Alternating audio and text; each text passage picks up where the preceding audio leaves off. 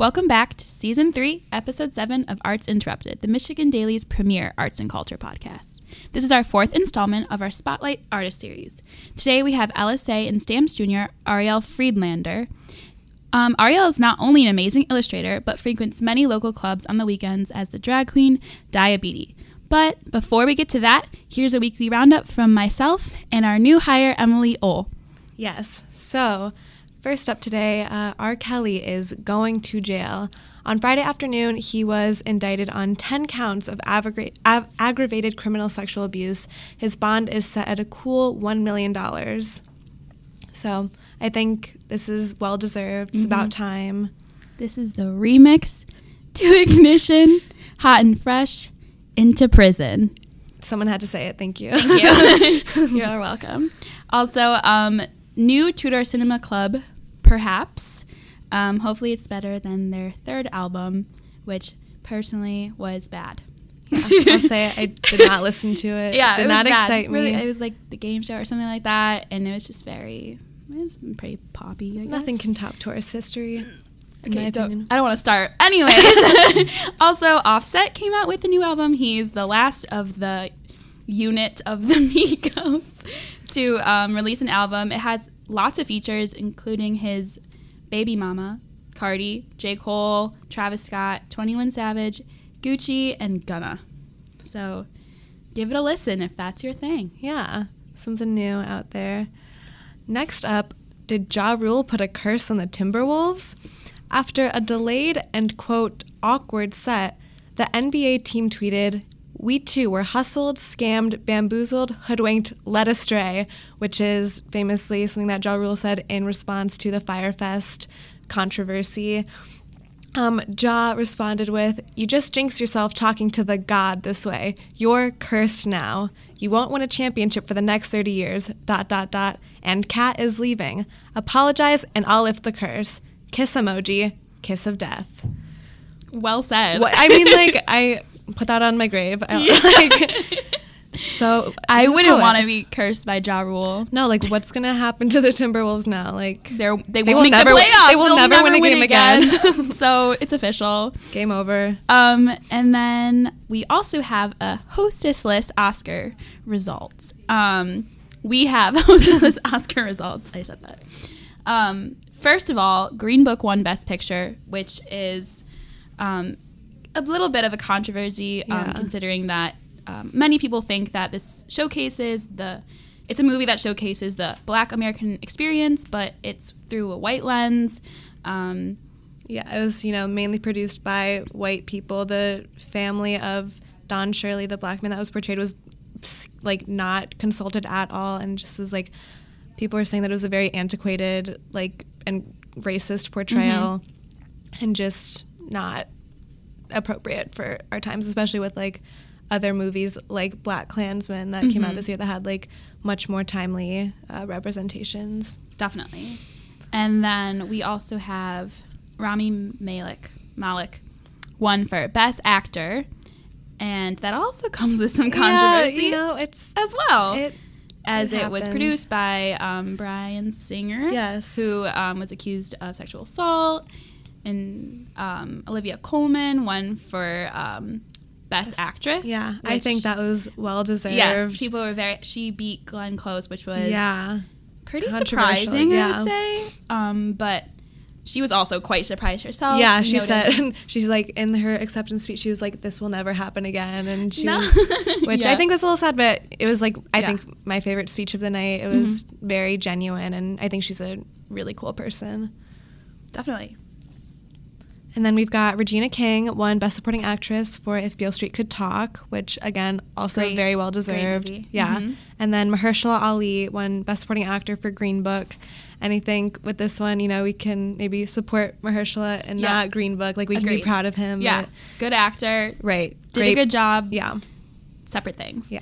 Um, also, a short documentary. That one was Period, End of Sentence. Um, it's about female menstruation in India. Um, a lot of people were very happy about those results as it talks about an issue that, you know, isn't really covered that often. But it still affects women all around the world. Definitely. especially in more developing countries. So Mhm. super cool. And then Spike Lee won his first ever Oscar for Best Adapted Screenplay. He was pretty thrilled about that. Uh, jumped up and hugged Samuel L. Jackson, which is adorable. wonderful- Yes. Yeah, beautiful. I would take sight. a hug from Samuel. Jackson. I, w- I wouldn't say no. no. I would not say no. his shoulders, you know. He's just so much to hold on to. Yes. Um, but after Green Book won Best Picture, he was apparently very angry, got up, almost left the theater. They wouldn't let him. yeah, he was very frustrated, which I don't blame him Yeah, considering his like work History And, yeah, everything. yeah, right. He was notably snuffed before. Mhm. Um, so With a similar movie, Driving yeah, Miss Daisy, exactly. 30 years ago, and you know, some things don't change, unfortunately. hmm And then Ruth E. Carter and Hannah Beachler became the first African American women to win for costume design and production design. Yeah, I think that's super awesome. Um, the winner for costume design, she's like, I believe she designed the costumes for Spike Jonze's or um, Spike Lee's first movie, which is super cool. Oh, So like, nice. You know, she said in her She's speech, "This a is a long time Yeah, it's coming." been a minute. yeah, so I think that's awesome for her. hmm And then last but not least, Shallow. Shallow one, best song, great performance also by Full of sexual tension. so much. You could cut it You with could- a knife. could feel it. you could feel it. Um, but I think you know, Lady Gaga on her way to an EGOT. I think. yes. Which that would is be wild. cool. Yeah, She doesn't have a Tony. She does have a tone. Really? Wait, no, she doesn't. No, she doesn't have a Tony. But there can be a hundred people in a room, and ninety nine of them don't believe in you. But all it takes is one. That's what we've learned. From That's Lady what we've Gaga. learned on this on this long, long road to the Oscars. I think that's Only one takeaway one. we can have. That's all we got. yeah. All right, so you're all wrapped. Turn the world on its head. Don't forget what, don't forget what my mama said.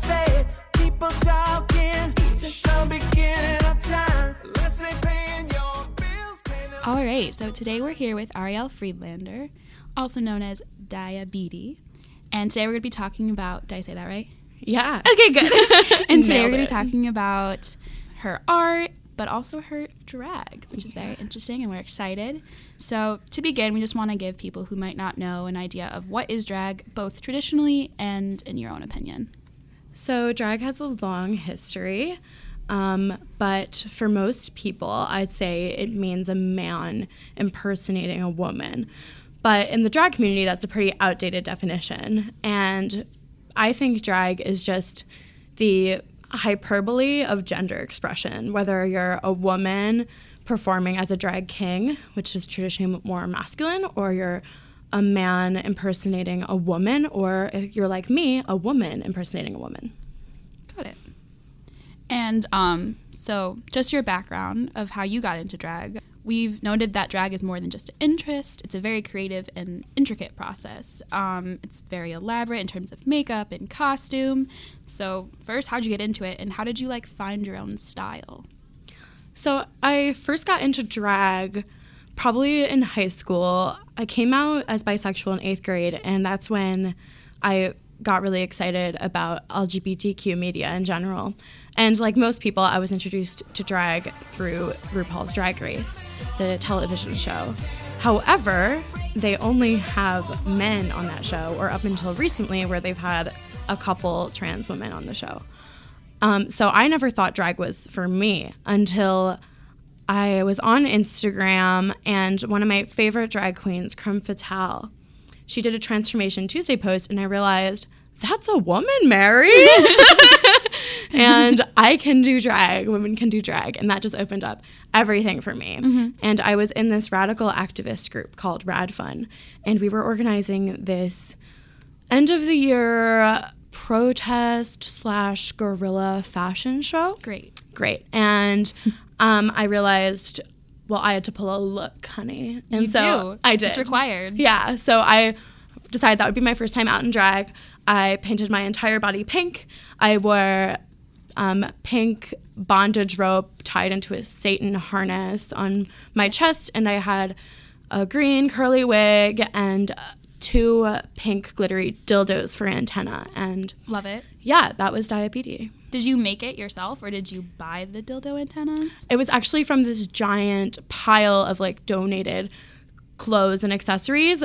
we wanted it to be very cooperative and obviously radical. So it was a lot of donating, and I actually donated like my entire closet for people to borrow and share. It was so fun. Yeah. So, in terms of like makeup and costume, do you usually stay the same or do you tend to like switch it up every so often? One of my biggest insecurities for a while in drag was that I didn't have a specific look actually Mm-hmm. because a lot of queens they have one makeup look they do, they have one aesthetic and you know capitalism and branding are very in right now. And I never was able to identify with like one look or one aesthetic pretty much in any art I've been doing. And so yeah, I don't really think that I have a signature look. I've recently found a makeup that I'm pretty comfortable with and will usually base most of my looks around, but I always am changing it up. Um, I think a lot of my drag has to do with concepts. So rather than dancing or pulling looks, a lot of my drag has to do with radical types of performance and i think that's more what i'm known for rather than like a specific esthetic Mm-hmm. And when you taught your, did you teach yourself drag makeup like by watching tutorials or like have you always just been really like good at it? Well, as a cis woman in my everyday life, I love makeup, and so I kind of already had a little advantage there. But um, I was actually pretty insecure that my drag makeup looked basically just like an exaggeration mm-hmm. of my everyday glam makeup, mm-hmm. and so my drag mother.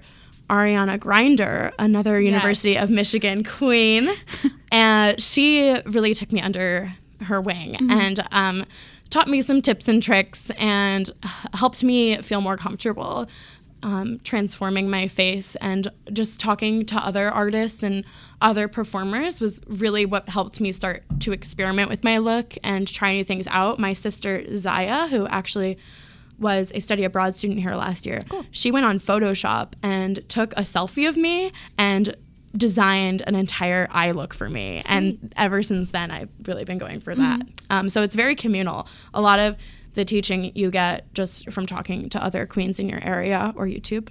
Mm-hmm. And can you explain what a drag mother is?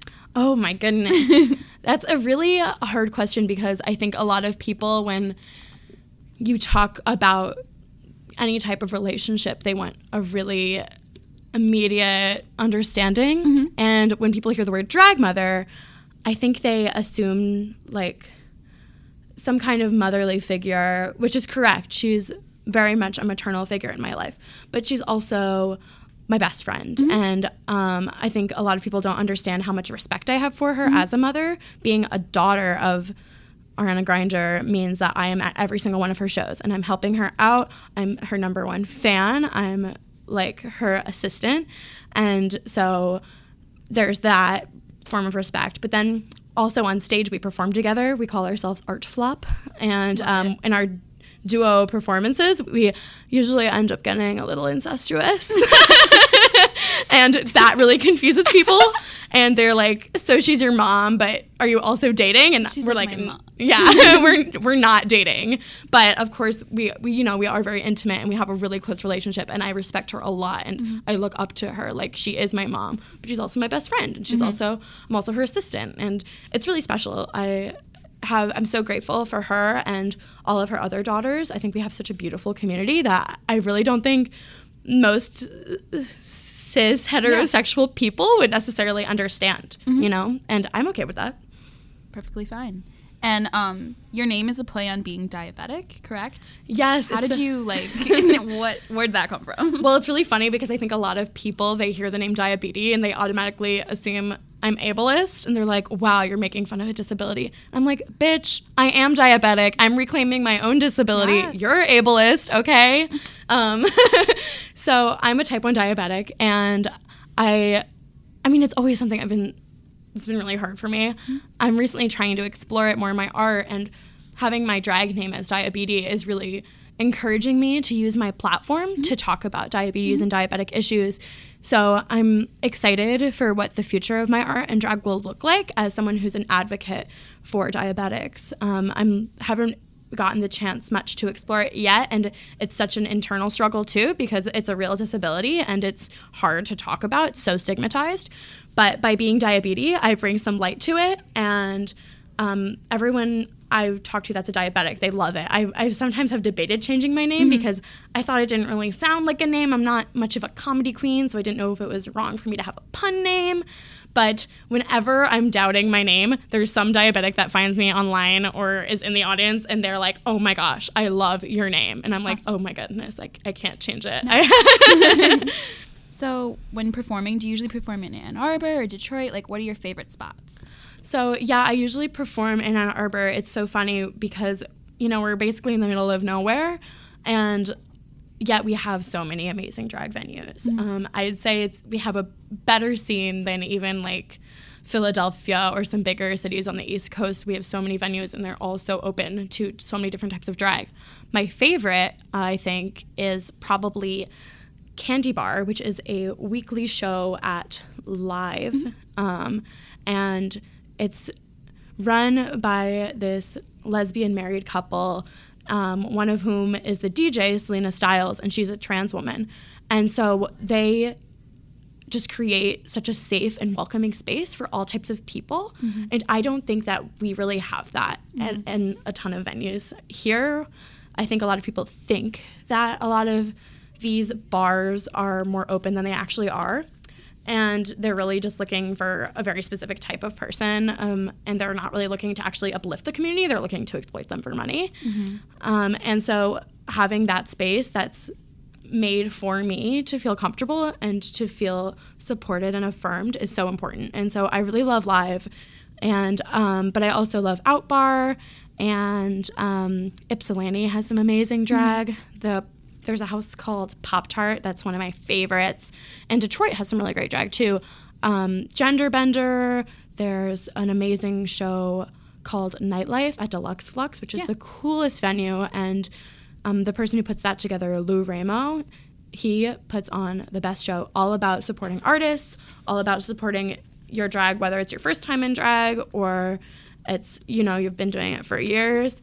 And it's just all about supporting different types of queer people, different types of mm-hmm. artists. And I love that. I mean, I'm so, so lucky to have such a supportive community, again, like in the middle of nowhere in the Midwest. And when you say like a good drag show, like, what exactly does that mean? Like, a, good venue?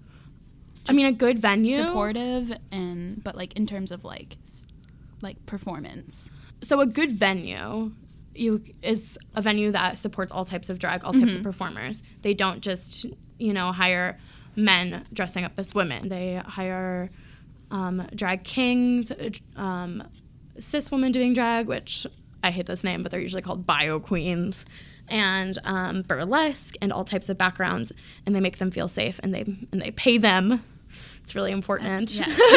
And then um but a good and and the, the energy has to be amazing Mm-hmm. which is what i love about live too. Whether you it's your first time doing drag and your wig falls off and you flop everyone is cheering for you and they're all paying has that you happened to you um I've, I've definitely had some missteps my first time performing was at outbar and I had a reveal where I, I took off a coat and it like landed on one of the pipes on the ceiling. it was awful. I mean, it was my first time. But Yeah.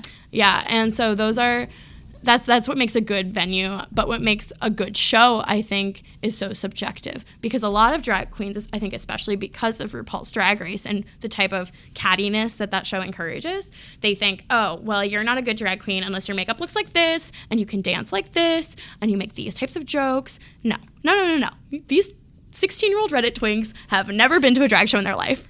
And all types of drag are valid. Um, not everyone does the same makeup. Not everyone can dance. I am living proof of that. um, you know, some people they don't even perform at all, and that's valid too. And so I think as long as you can engage people, make them feel something, that's good drag. so when you are on stage is it nerve-wracking or maybe the first time how have you progressed since then when you're performing and what exactly do you do because i know it's very different for different types of drag Yeah, um, I mainly do lip syncs. Well, um, but I also love just talking on Instagram and taking photos. Um, I, I think social media is a great um, outlet for drag, and I've been really trying to like grow my platform on there. But um, my favorite is doing shows and performing and doing lip syncs. Um, usually Lady Gaga because she's just my queen. Um, but it's I have major anxiety and again, I owe so much to Ariana Grinder because I swear she has to talk me off the ledge every time I'm about to go on mm-hmm. stage. I am convinced I'm the ugliest person. I am not talented. Everyone's gonna hate me. And then I have to like let myself just take a breath, like really get into character, become my character. What we call, quote, feeling your fantasy it's real. I mean, people joke about feeling your fantasy, but when you're feeling, when you transform, when you put those, when you glue the lashes on, you put the wig on, you're a different person. Like I am not Ariel. I am diabetes, and I am the hottest person in the room, and nobody can tell me otherwise. So feeling my fantasy is so important, and mm-hmm. that's what makes me feel like I can get up there and I run the show. You know? Yeah. And when I'm on stage and it's a good show, it's good energy, the crowd, it so much relies on the crowd. If the if the crowd's not boosting you up, it's gonna be a bad show. I'm not gonna be performing as Daya. I'm gonna be Ariel and I'm gonna be nervous up there. But if it's a good energy and I get up there, I it's just there's nothing like it. There's nothing like it. I'm just in the zone. Um, I feel like I'm giving my all. I'm I like feel like I'm a celebrity. I'm just owning it. It's beautiful and magical and it's so healing. It's so healing. As someone with awful, awful anxiety, I've realized that if I go like two weeks without performing, I feel like shit about myself. like it really is healing yeah, to so me. that's that's my question. Like, since performing like in drag, has it changed your like confidence, just everyday confidence, or just is it just a like specific moment for you? I think it has because not only just because of that feeling your fantasy, what that does to you mentally, but also just meeting so many amazing people.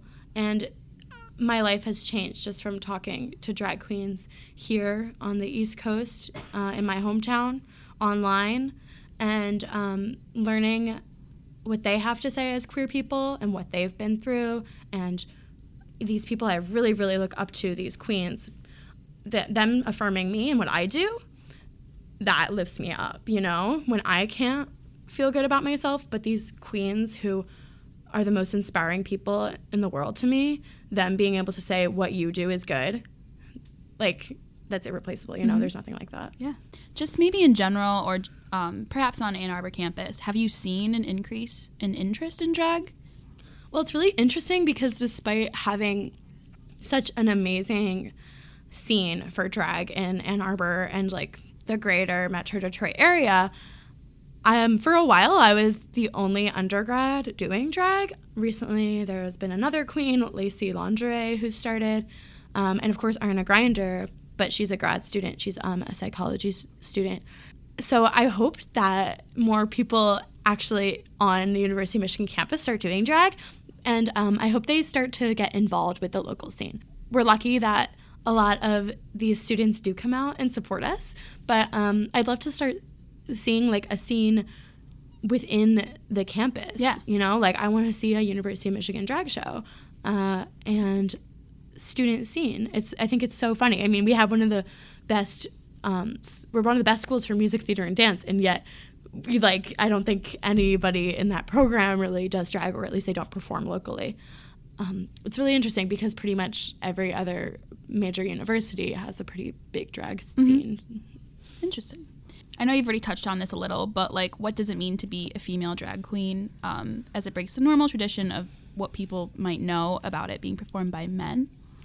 Um, it's very weird being a woman doing drag because, um, again, to me, it's all about feeling my fantasy. I'm transforming into a different person. You know, like a regular cis woman doesn't typically wear couch cushions on their hips and double stacked wigs and eyelashes that are like five inches long, right? So I'm definitely doing drag. Yet, um, and drag has always had women. I mean, some of the first American drag artists were at Stonewall, you know, Marsha and Sylvia, drag queens, trans women. And so it's so funny when people try to tell me I'm appropriating drag because I don't think they actually know where drag comes from and that drag has always been about women. And so it's so strange how people have their problems. And even again, even RuPaul um, has said some very transphobic things and some really ignorant things about women doing drag, and he doesn't want women on his show.